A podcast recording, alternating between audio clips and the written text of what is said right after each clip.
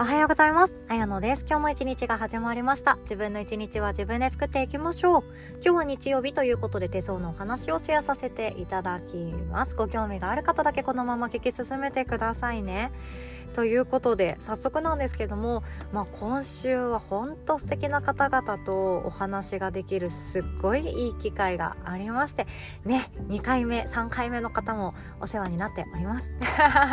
そんな形での感想メッセージ頂いておりますのでまず読ませていただきますね。今から読ませていただくのは素敵なお母さんでお子さんがもう成人されていらっしゃる方もいるくらいのご年齢でまあもう本当に素敵なお母さんだったから子育てっていううものをしっかりとされてこられたもう楽しくて楽しくて仕方がないっていうようなタイプだとは思うんですけどもそのお母さんとそれよりも息子さんこれから大学を選んでいく高校2年生。ということで、まあ、人生の岐路ですよね。自分の選択一つで大きく変わっていくっていうそれの目の前にしてどう伝えてあげたらいいかどんな才能が彼にあるのかっていうことを迷われていらっしゃったので一緒に息子さんの手のひらの写真も見させていただきました。息子さんは学校に行っていらっしゃる時間でしたのでお母さんにいろいろと全てを伝えさせていただきましたのでお母さんの口からまあうまくこれは言わなくていいかとかこれは言った方がいいかなっていう ところありますよね。知ってるけど言わなくてもいいかっていうこともありますよね。言わない方がむしろ本人頑張るんじゃないかっていうこともあったりすると思います。ですのでそのことをお母さんに託してあとはご自身たちで選んでいただけたらなという思いで私はカウンセリングさせていただきました。では感想メッセージいただいておりますのでシェアさせていただきます。綾野さん手相を見ていただきありがとうございました。そして当日初めに息子の手相を見てもらいました。息子の性格やいいところどういう方面に進んだらいいのかこれからどうなっていくのかいろいろアドバイスをしていただいて心配ばかりしなくていいんだなと少し楽になりました。私は生きがいとはというのを教えてもらってうんうんそうそうとそうしたいと思いました。50歳から開運すると聞いたので興味があることを少しずつ調べて実現できたらと思います。1時間はあっという間でもともと綾野さんとつながっていたいなと思える優しい心地の良い時間でした。私も綾野さんのように人が嬉しくなる言葉優しい言葉をかけていけたらと思いました。また機会があれば2人の子供も手相を見てみていただきたいです。ありがとうございました。こちらこそ本当にありがとうございました。この方本当優しいお母さんで、まあ、もうすぐやってくる50歳ということで本当すごいですよね。そこまでもうなんていうかこの50歳の手前までみっちり育児がメインだって思ってやってこられた方って本当私は素晴らしい。もうすごいです。なかなかこういうことできないっていう人も意外と多くいる世の中なんですよ。子供のことだけちゃんと見てあげるとか子供に愛情どっぷり注いであげる。っていうことってまあねできる人とできない人って分かれてくると思うんですけどその中でしっかりと愛情を注ぎながら家族っていうものをされてこられてこれからはもう本当ご自身の人生をどう生きていくかっていうところがポイントになっていくなとは思ったんですよね。そして息子さん。お母さんと息子さんの手相が似ている。ほぼ一緒。に近いのでだからこそお母さんご自身でねあの分かってらっしゃったんですけど似ているところとか嫌なところがあるからすごくイラッとしてしまう時があるとか自分と似ているようなところを見てしまうからすごくちょっと辛くなるみたいな形のことをおっしゃられていらっしゃったんですよね。これ誰しもが分かりません。自分と子供の手相が似ている親子って結構多くてうちもそうなんですよ。娘と私ってほぼ一緒。でもそこから娘の方がもっとしっかりしています それが見えちゃうからちょっと悔しいんですけどだからこそ同じようなことで悩むし同じようなことで傷つくっていうのが分かるからあそうだよねそうだよねって言ってあげられる面分かりすぎるがゆえにあ今そういう思いでこの行動してるよねっていうような何ていうか裏を書いちゃうことも想像できてしまうんですよね。だからこそ親子の手相が似ているっていう親子にとってはいろんな面一面があるんじゃないかなとも思ったりもします。でこちらの息子さんはですね本当にこれから大学を選ぶっていうところなんですけれどもめちゃくちゃいい手相されてらっしゃるんですよ。すごくいい人生を選ぶことができます。でこちらの子はですね3番目のお子さんということだってお兄ちゃんとお姉ちゃんがいらっしゃるそうなんですけどお兄ちゃんとお姉ちゃんは自分の道をちゃんと選べる人。これがやりたい。あれがやりたい。これもやってみたい。これが仕事にしたい。っていう風に自分で選んでいったそうなんですね。でも3番目の男の子は自分で選べない。何が向いてるか分かんない。でも今行っているような学校とまた違う勉強がしてみたい気がする。といった具合にまあ自分で決めきらないっていう方だそうなんですね。でこれ気持ち分かりません？周りの人がやりたいことが持っているとあ私ってやりたいことなんだろう。私って残念な人間だなって見えてくる瞬間ありますよね。お母さんと息子さんの手相が似ているのでそうなんですよ。お母さんも自分の人生これだってものを決めきっていない状態。だからこそ親子で一緒に悩んでしまう。っていうもうほんと素敵なもう優しい親子なんですよ。もう最高ですよね。私こういうお母さんいたらよかったなって思いました。自分で決めなさいって言うんじゃなくっていや私もそういえば決めきっていないなとか私にも何が天職かわからないなってって思いながら迷いながら生きてるお母さんの方が私はちょっと相談したくなりますけどね。っていった具合に親子で一緒に悩んでいるっていうような状態だったそうなんですよ。でも息子さんにもやっぱり向き不向きっていうものは見えてきますし今興味があることそれを切り口にこの見方を切り開いていくっていうのももあったりおすすめのものもありますので紹介させていただきました。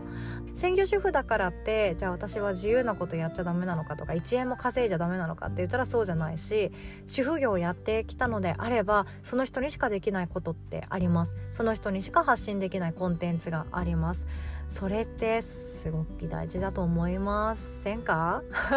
私だったら主婦業残念ながら真面目にやっていません。晩ご飯真面目に作っていません。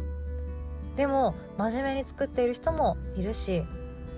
ご飯にこだわって毎晩3食バランスよく作っている人もいるしいろんなことがあるんですよね。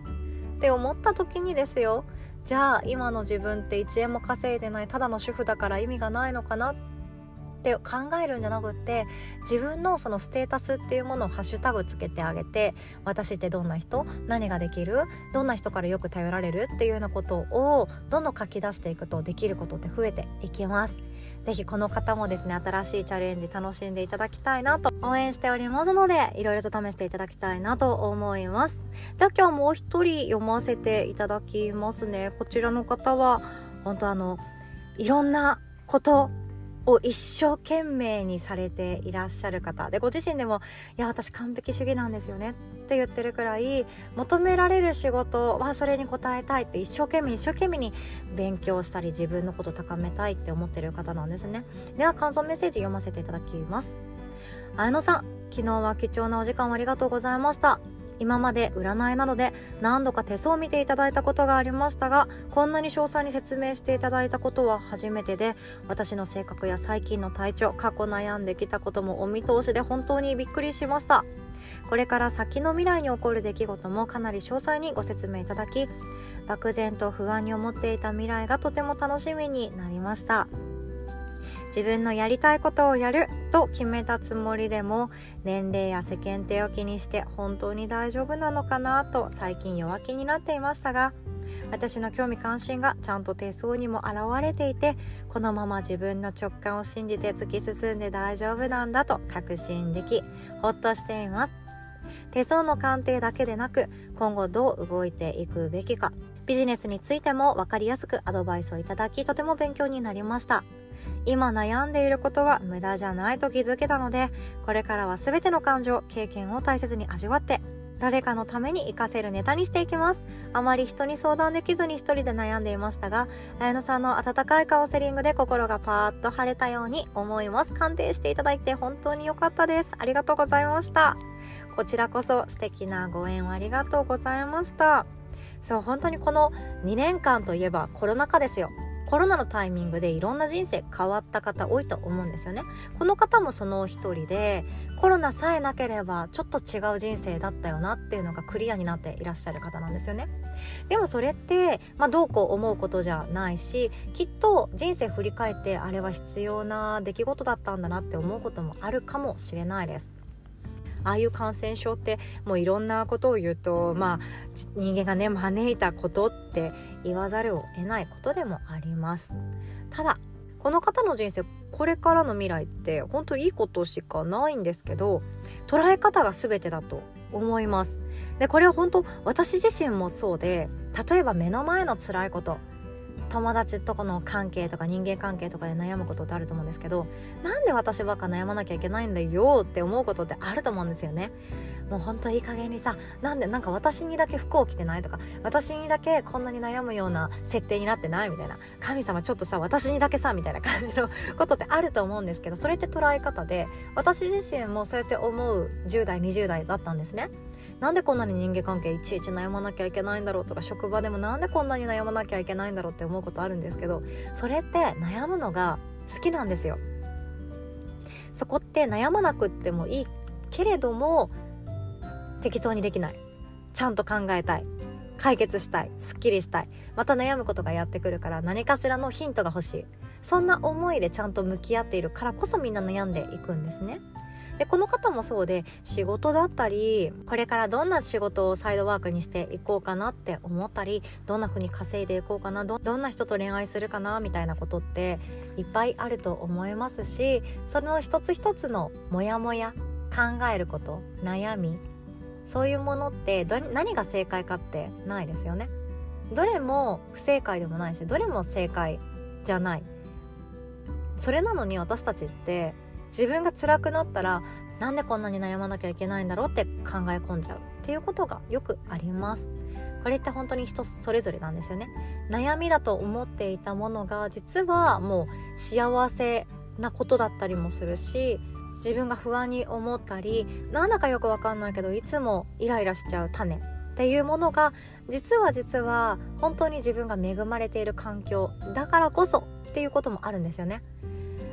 自分の両親が自分に対してこういう人生がいいよこうした方がきっと幸せだよって言ってくるのって私はうざったいなって感じてきた幼少期だったんですよね。自分の人生勝手にさせてよって思って いたんですけどそれって親が愛情どっぷりっていうことなんですよね。そうある意味幸せなことなんですよ。私のことが好きすぎて怪我しないようにこけないように人生真っ暗にならないようにめちゃくちゃ忠告してくれてるんですよね。彼らは両親人生の先輩ですからね。どんだけアホだなって思ってたとしてもうちの両親なんてどちらとも高卒ですからね。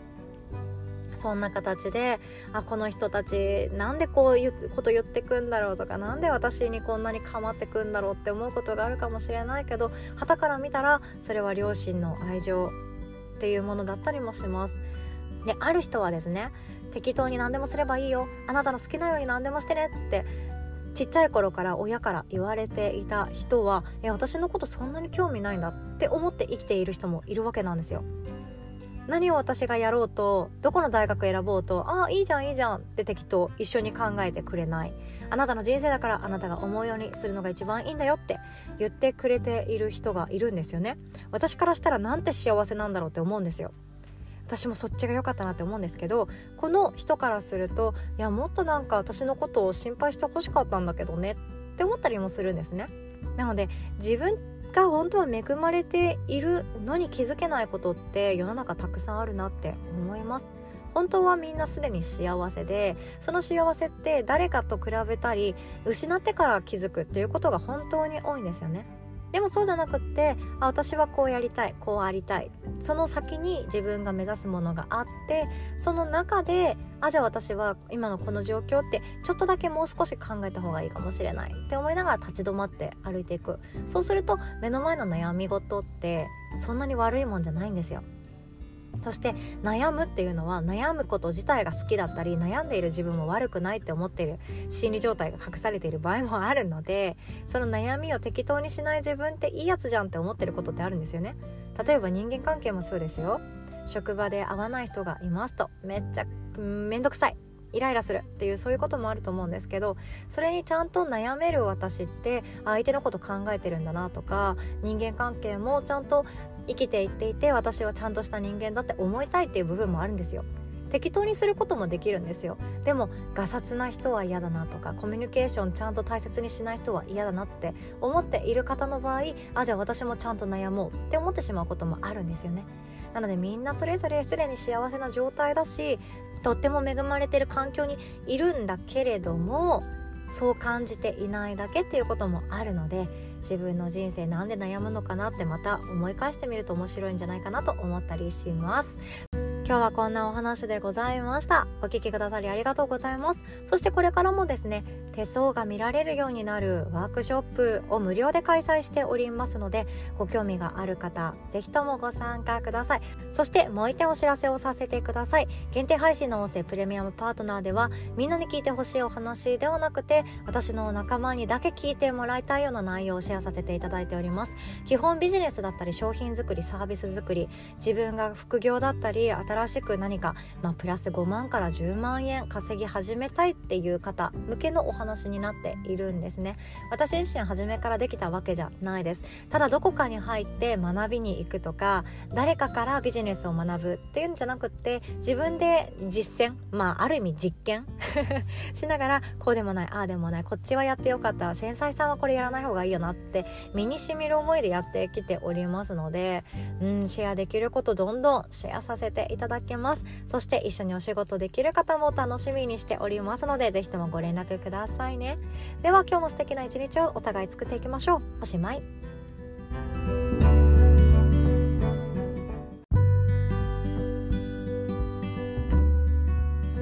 こんにちは、あやのです。2月のヨガの日のスケジュール、そしてワークショップのお知らせをさせてください。まずなんですけど、外部講師をお招きしてのイベントも今回もございます。まずはですね2月の19日の朝10時半からは里見先生によりますアドラー心理学そして楽育講座となっておりますのでアドラー心理学に基づいてどうすれば親子両方がハッピーにいられるかっていうワークをしていきます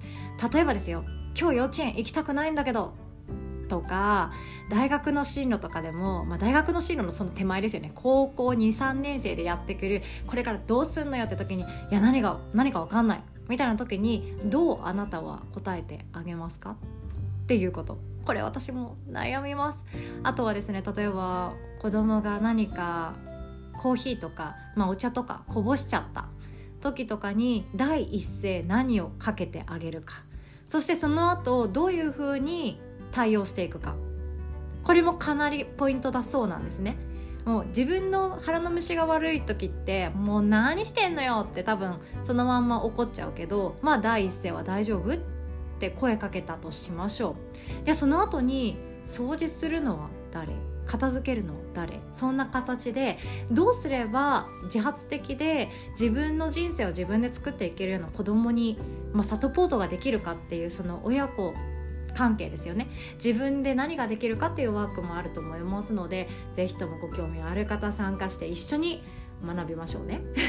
そして2月26日土曜日の朝10時半からはゆうこ先生によります。あなたがもっと輝く眉毛の整え方となっております。もう美容の専門家そしてコーチングの先生となっておりましてゆうこさん本当素敵ですよね。スキンケアに始まりベースメイクとなり今回眉毛でございます。いよいよ自分の顔を作っていきます。で特になんですけど眉毛って迷いやすいところになっていて自分の顔の印象がこれ一つで変わるというふうにも言われていたりしますよね。でその手入れの仕方だったり書き方だったりポイントそしておすすめのアイテムを聞いていきますでご存知の方もいらっしゃると思うんですけどゆうこ先生のオンラインだったり普通の講座リアルな対面の講座をこの1000円とか2000円っていう価格で受けることはほぼ不可能となっておりましてそう優子先生自身もおっしゃってくださってるんですけどもこの2000円っていうのはヨガの日価格ですよみたいな、えっと、実際リアルな話言うとゼロが1桁増えます。ですので そう私経由だったらこの価格でもいいですよって言ってくださっているのでぜひとも他では受けられないような内容になっております。ご興味ある方はぜひとも一緒に学んでいきましょう。そしてですね夏にも開催させていただきました繊細さんのためのビジネススタート講座となっております。これはですね2月の5日土曜日の午前中10時半からと2月の19日土曜日の夜7時半からとなっております。私のお師匠さん企業塾も何度も開かれて成功させております。及川先生と2人でコラボのワークショップとさせていただきます。で私自身はもう初めからこんな風にうまくできた人じゃないしお金を払って誰かに誰かから学んだということはやっていなくっていつだって自分で始めたビジネスはですね独学でやって自分で勉強しながら実践してああでもないこうでもないって言いながらたくさんの失敗を経て今に至ります。超恥ずかしい失敗してますよ。で私自身も人目に触れたくない。とか顔出しできればしたくないとか陰で何か言われたら嫌だから SNS はやりたくないって思いをもうそこ突き詰めてやってきたんですよね。で本当だったら起業したいんだったら SNS やりなさいとか Facebook やりなさいとかって普通の企業塾って言われるんですよ。私あれが本当に嫌でだからそれやらなくてもいいように稼ぎたいんだよねって思ってるのになんでわざわざ学んでまで SNS やりなさいとか言われなきゃいけないのなんて思っていた側なんですよね。でもそれをしなくても自分らしさで生きていく稼いでいくっていうことでできます。でここで生きがいのおさらいなんですけど生きがいって4つ必要なものがあって、まあ、これは仕事に対する生きがいですよね。まず好きなことで稼ぐっていうこと。そしてあとは得意なことで稼ぐ。ちょっと人より楽にできちゃうことですよね。でそしてあとは楽に稼げるもので稼ぐ。ちょっと頑張っただけでこんだけ収益生まれた。これは結構相性がいいです。でそして誰かのため社会貢献をしながら稼ぐ。これが仕事で稼ぎながら生きがいを得るための4つのものとなっておりましてこの4つのものって別に SNS しなくてもできるんですよ。なのに ほとんどの何て言うか企業塾とかあとは稼ぎましょうっていうワークの時って、まあ、ツイッター毎日3投稿してくださいねとかインスタグラム1日1投稿してくださいねみたいな形になっているのが私はちょっと嫌だなと思ってストレスに思ってる人ってそれできないんですよね。でも自分らしさで稼ぎたいって思った時に私はいろんなことをやってきました。ハンドメイドのブランド作りとかも本当に面白いですよ。やり方を自分で考えてこんな風に戦略したいって思えば自分で本当にブランドっていうものを作ることができてそれだけでもちゃんと食っていくことできるんじゃないかなと思います。私は、まあ、何度もお話ししたことあるんですけども娘があの生まれたての頃 0歳何ヶ月だ5ヶ月6ヶ月とかでちょっとお昼寝の時間も長くなってきて赤ちゃんの扱い方に慣れてきたなっていう時に私はですね急にですねあ暇だなって思うようになってしまってその時の1年間だけハンドメイドどっぷりやりました。その時でも最高の売り上げは月20万とか稼げていたのでもっと上手にでできる人とかあとは仲間を見つけて一緒に運営できる人がいたらもうちょっと持続可能になったんじゃないかなって今振り返って思うわけなんですよね。そんなお話もできたらいいかなって思いますしあのネットワークビジネスって名前を聞くとすごい不快に感じる方がいらっしゃるんですけどこれって相性がいい悪いがあるんですよ。そういうお話もできたらななんて思っておりますのでビジネス一緒に学びたいなって思ってらっしゃる方私自身は専業主婦出身でございます。その前は普通に会社員やっていた身でございます。こんなどこにでもいそうな人が今こうやって楽しく やっているっていうのは本当に誰でもできること私はやっているので一人でも多くの方が、まあ、稼ぐっていうことそれが強制的な労働ではなくて自分がやりたいこと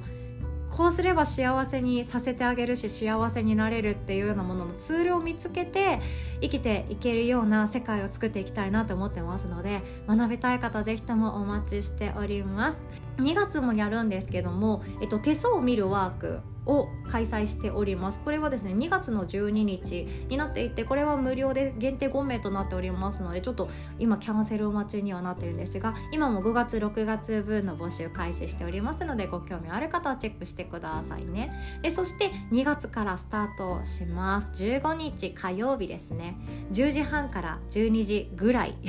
ちょっと伸びるかもしれないんですけど音声配信をこれからやってみたいって思ってる方向けの講座をショートで開催させていただきます。でカレンダーには無料って書いてるんですけども、えっと、申し訳ございません。私の間違いで1000円でございます。参加費用1000円なんですけれどもあの本当にビジネス塾とか企業塾とかで伝えている内容の、えっと、これは知っていてほしいよなっていうところそして音声配信のやり方っていうのはあの誰でも分かっちゃうんですよ。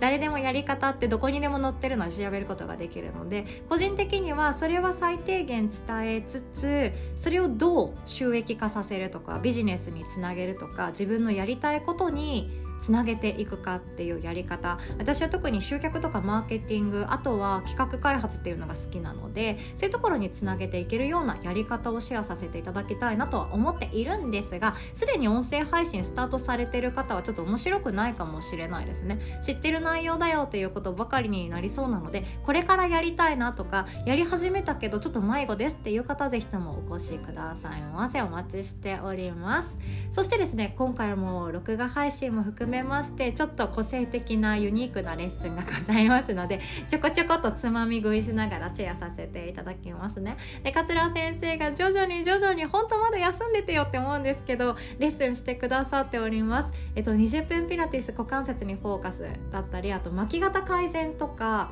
ヨガベルトを使ってポーズを決めるっていったお話だったり腸の学び方腸大腸小腸ですね。そのお話です。でそして私はですね生きるを楽にする仏教のお話ということで私も仏教大好きでございます。で例えばですけど仏教の教えとかヨガの教えって結構通ずるものがあってその苦手な人がいた時にどうすればいいのとか自分のそのやりたいことに対して貪欲に執着するのは間違ってるのとかそんな疑問とかもあったりしますよね。でそういうこともちょっとあの生きるを楽にするっていう切り口をテーマに現代風の仏教に直してちょっとシェアできたらなとか一緒に考えられたらなが楽しい正しいですね。私はこれが正しいですっていうんじゃなくってなんか考えてほしいなっていうきっかけをシェアさせていただいているわけなんですよね。でそしてあとは SNS されてる方あとはビジネスされてる方自分でこれやってみたいっていう新しいチャレンジを始められていらっしゃる方いろんな方がいると思うんですけど周りの目って気になりますよね。周りからどう思われてるんだろうとか恋愛もそうですよね。私はこうしたいけどあの人から見て私は今どういう風に映ってるんだろうっていうことで悩むことってあると思うんですけどそういうのも仏教って意外と楽になったりします。あの人は何で悪口言ってくんだろうとかあの人は何で SNS で叩いてくるんだろうとかそんなことであると思うんですけどそこも仏教ってすごい面白いので一緒に学んでいきましょうね。そしてこと今月もですね30分レッスンがメインにはなっていますので録画でご覧になっていらっしゃる方につきましてはもうお家に帰ってきてからの30分集中してやるだけでかなり代謝良くなったりとか体温アップできていくんじゃないかなって思いますよ。ヨガの日のレッスン受けてくださってる方の中にも平日はずっとフルタイムでお仕事してますっていう方もねいらっしゃってそんな中でされていてほんとすごいですよね。あと妊婦さんもいらっしゃってもうすぐ出産なんですけどそんな中でもちゃんと継続されてて本当に私素晴らしい大尊敬しておりますでもそんな方々も本当いらっしゃるぐらい継続できるっていうのがメリットが大きくってでほぼですねそのライズアップみたいに「いや今日やってますか?」ってわざわざ連絡来るとかはないんですけれどもあの30分あれば体が温まるとか30分あればお尻が引き締まるとか30分あれば心が楽になるとかそんなメニューを多く用意しておりますので1日の中の30分で5年後10年後20年後の自分の体と心が変わるって思ったらかなりいいと思うんですよね。でそしてまだまだ寒い日が続きますのでお家で楽しめることをやっていきましょう。そして土曜日は1時間レッスンとなっております。桂先生も土曜日レッスンしてくださるんですけど本当ね会いに来てください。そして桂先生がその乳がんっていうものと戦われていらっしゃってまた夏にも手術をされるということなんですけれどもそれに合わせてですね24日腕が上がりにくい人のための乳がんヨガそして呼吸法っていうレベル1の誰でも参加できるレッスンを11時から開催してくださいます。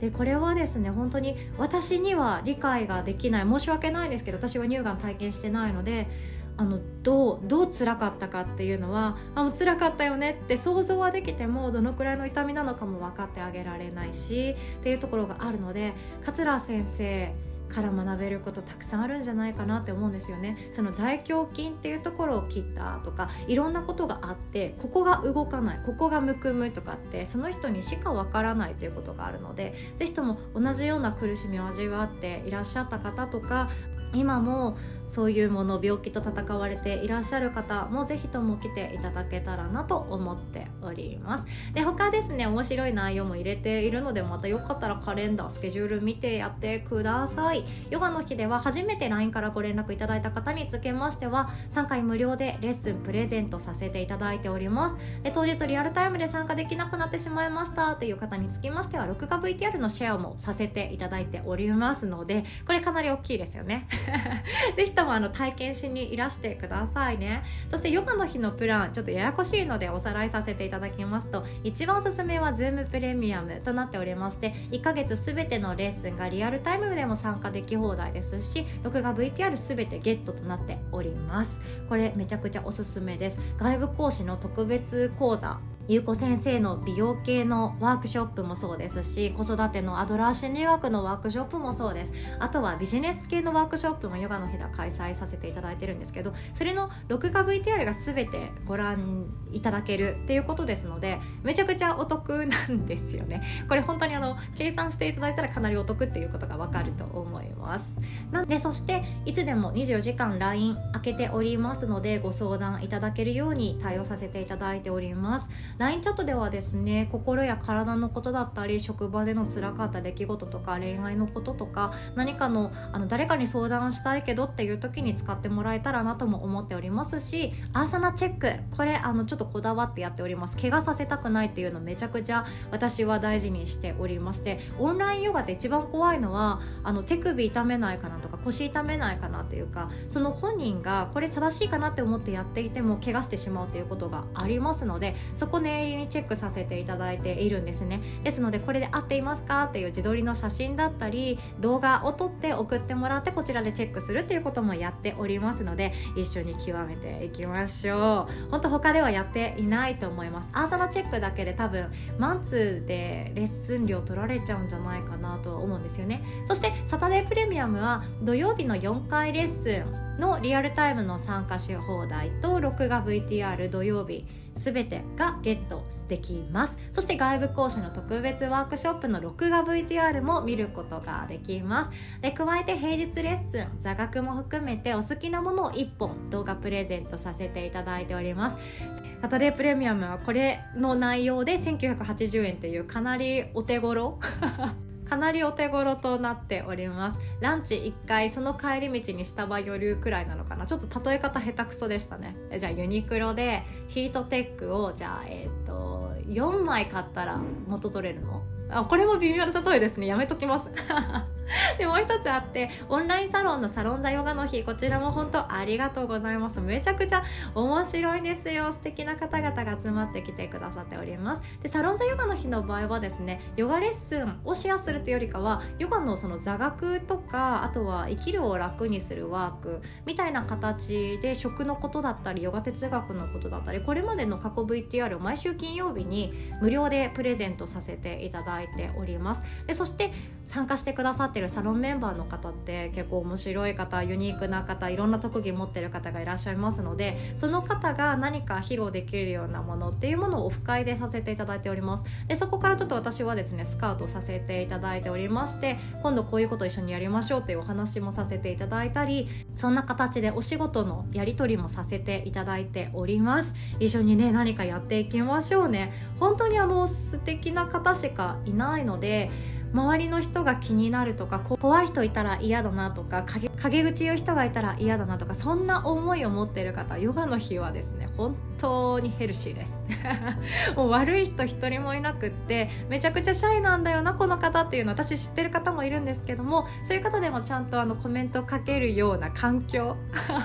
になっておりますのでゆっくりゆったりとリラックスしてお過ごしくださいね。でもちろん何か記入しなきゃいけないってわけではなくって毎週金曜日のその録画配信だけで学んでいきたいな生きるを楽にしていきたいなっていう方であればそれだけでも OK ですし自分で何かイベント開催してみたいんだよなっていう方であればそれでやっていただいても OK です。何が正しいということは一個もありませんので自分が何かやりたいその時に何か人生の最高のパートナーを見つけるでもいいですし何だって切り口は本当自由なんですよ。そして特別外部講師の方もですねサロン座ヨガの日在籍してくださっております。メイク講師でありコーチングの先生そして体内記憶教育協会の優子先生もいらっしゃいます。手帳術のまさみ先生もいらっしゃいます。そして心理学対人関係のプロの今ここさんも在籍してくださっておりますので個別に直接連絡取っていただいてもいいくらいサロンザヨガの日のコミュニティの方特別にということでいつでも声かけてねっていう環境を整えておりますのでね私でフォローできないところもプロの他の特別外部講師の方がいらっしゃればなんとかなるんじゃないかなって思っておりますのでそう私も本当全然完璧な人じゃなくて残念なくらいねもうバレてますよねダメなところだらけで足りないところだらけです。でもそれを足りないところをもう自分で学んで加えていくっていうのは私はほとんどやめていて足りないところがあるってラッキーなんですよね。それを誰かと組むことで埋めることができるかもしれないそう思うと仲間が増えていく。そんなメリットの方が私は大きくなって感じております。そう30歳になってからはですねこんな風に抜けてる自分お得じゃんって思うようになりましたよ。20代の頃はこれも足りてないとかあれもダメだとか恋愛も上手にできない自分はダメだとか誤字脱字がひどすぎて仕事でも使い物になってない自分ダメだって思ったんですけどでもその足りてない自分がいるからこそメリットも生むことってあるんだなって思いました。人間って本当パズルみたいになっていて誰かが穴が開いているその足りていないところがあるからじゃあ誰かがよしじゃあそこは任せろって腕まくりりしてね助けに来てくれるみたいなそんなつながりがあってもいいんじゃないかなって思っておりますのでサロン座ヨガの日通じて自分の何か膨らませていきたいものがあったりやってみたいことを形にしたりそんなことも一緒にやっていきましょうね。ということでちょっと長くなってしまいました。いつもお聴きくださりいつも本当にありがとうございます。2月もどうぞよろしくお願いします。